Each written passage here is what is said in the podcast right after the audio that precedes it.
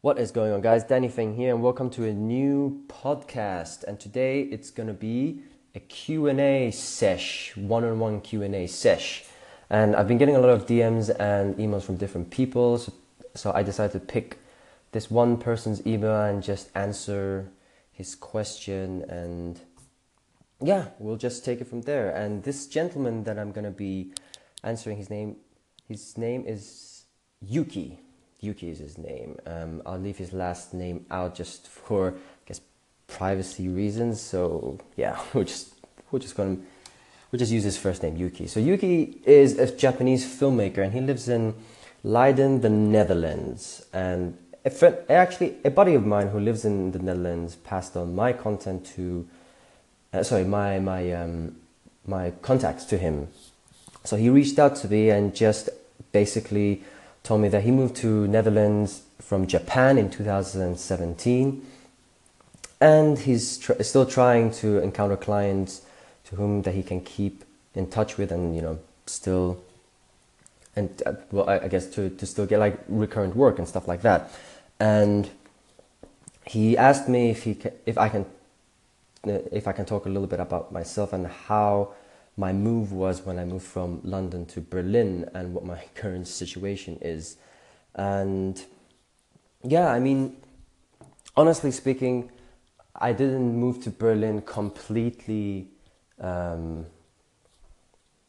well, I mean, first off, moving to another country is scary because, you know, uh, when I was in London, you know, I was there for like eight, nine years or so. And um, over there, through time, I built up you know, a client base. And then to me, London got to a point where I feel like it was too saturated for me to actually progress and where I wanted to be. Short term, I could, you know, I mean, I was making a little bit of money and, you know, building my clients and stuff, but I just saw long term wise it wasn't going to work for me and where I want to be.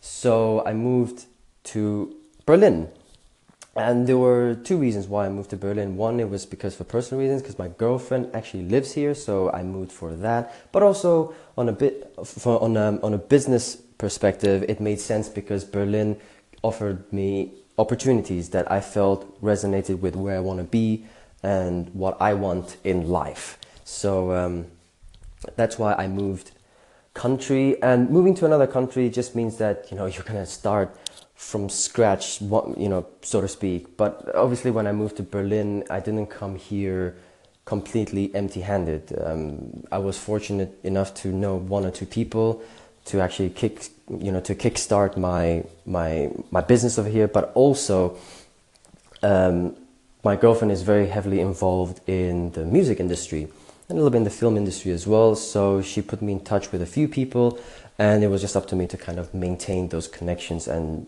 you know, keep up, it's not, not keep up, uh, but, you know, to keep an eye out for opportunities and stuff. And that's it, you know, like, I, I guess um, my conditions, you would say I was lucky, you know, but it doesn't mean that, you know, I'm like super successful and I'm like, I'm right where I want to be right now and stuff like that. Cause, you know, there's still, there's still a lot of things I need to do to get to where I want to be. And the journey the journey is going to be long, but I think the journey is going to be fun.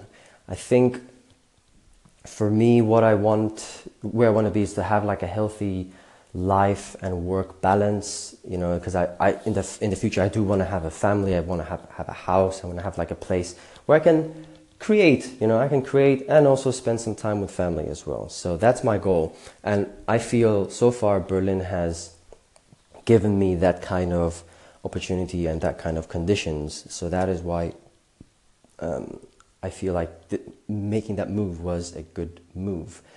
And um, having having said that, like the the whole work thing over here, um, it's it's obviously very challenging because obviously there's also the the language barrier, and the language barrier is obviously really difficult. I'm I'm gonna start learning German this year, but you know, the first year, again, I just got lucky. You know, a lot of the clients that I've been working with, they just spoke English, so it was really easy for me to kind of get by and do the job and stuff like that.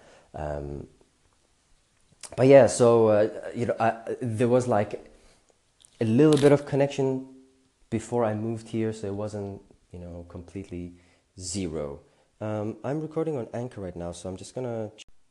Okay, sorry about that. Um, I'm actually just testing out this app to do this podcast for the for the first time to do like a really long one. So um, apparently it goes to like a four minute mark or something, and then it cuts me off. So I have to do like in sections. Um, ah, is, it was a little bit annoying because I was like on the flow, and now I forgot where I was. Um, okay, so uh, I mean, I'll just get to some important things that I would like to share with you. I guess. Um, so, um, okay let's see where i mean if you because you moved to uh, the netherlands right so if you've gone if you go there and it's completely zero i guess you know like when you know because you said that you've been there since january 2017 so i assume that you've been to a few events and stuff. I guess that's how you met my buddy nick as well.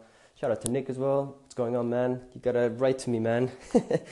Um, yeah so i guess you've been to a couple of events and stuff like that. So i think I think like physical networking is really important. So meeting people, like literally physically meeting people. So you that also gives you an opportunity to create context with different clients and people that you meet. So when you're chatting um, via social media or email and stuff like that, there's there's a starting point for for you to actually connect with these people. So I think physically networking with people is very important, but also your social media game has to be on point as well. You know, just sometime at the end of this year, I started taking my social media really seriously. I think the time when I started my YouTube channel, probably that's when I actually started my my um, social media game um, a little bit more serious. You know, like taking my Instagram more in more um, more seriously I opened a Twitter account as well and taking that seriously and just really just researching the market and see how I can u- utilize these tools,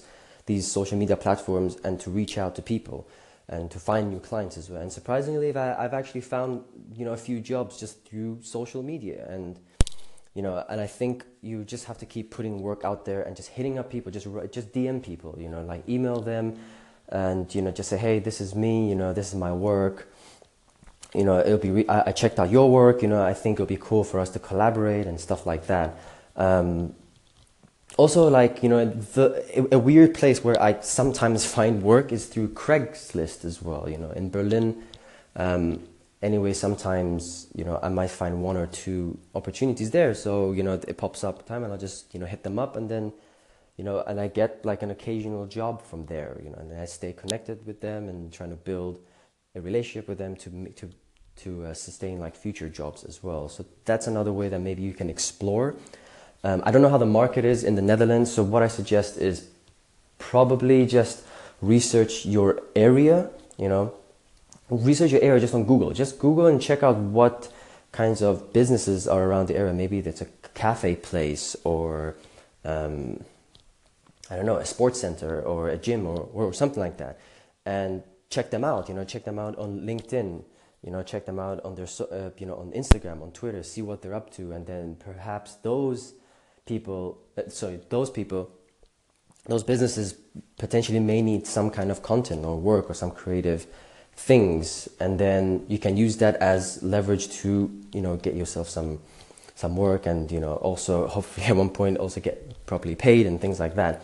Um, so yeah man i mean like uh, i think what you can take away from this is before I tell you, let me just stop because it's 3 minutes and 50 seconds. So I'm just to jump onto the next segment. Just one minute.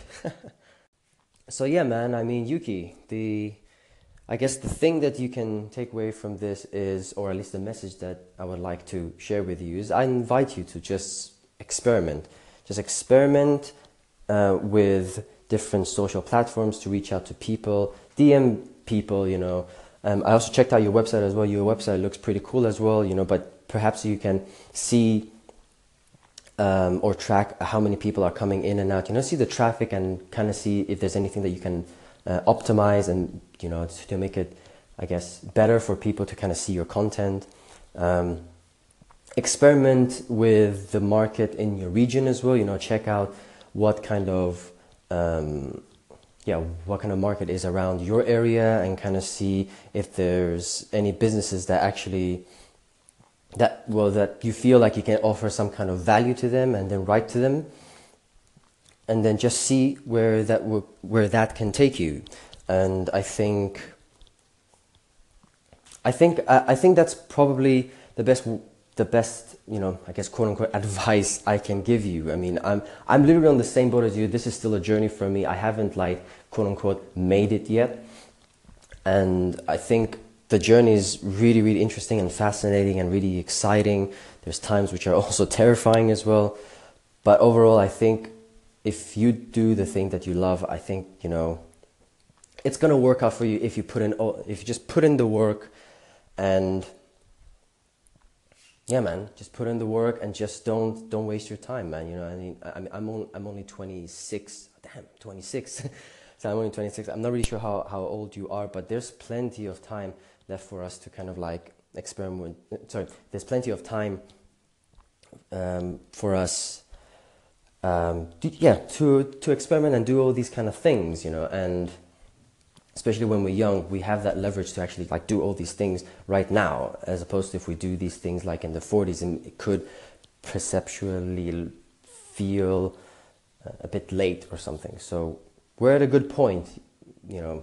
I mean, I'm not really sure how old you are, but I guess you probably be around my my age ish, given um, what I saw on your website. Um, but anyway, man, now I'm just rambling. I'm just I'm just being all preachy, but um, just just take take what I'm saying as uh, in, in a grain of salt.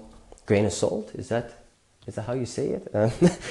and um, yeah, man, that's uh, that's pretty much it. That I guess that's the only thing I can share with you. Because as I said, this is still a journey for me. I'm documenting, um, you know, my journey um, every day and trying to share with people what I'm doing and stuff like that. And um, yeah, so I hope I hope this podcast or this this this recording, you know, brought you some kind of value or some kind of uh, motivation or some kind of um, light, I guess, um, to to help you do what you do. And um, yeah, man. I mean, if you have any any more questions or if anyone has any more questions about you know my my work or my journey and stuff like that or or you know whatever it is you can you guys can dm me.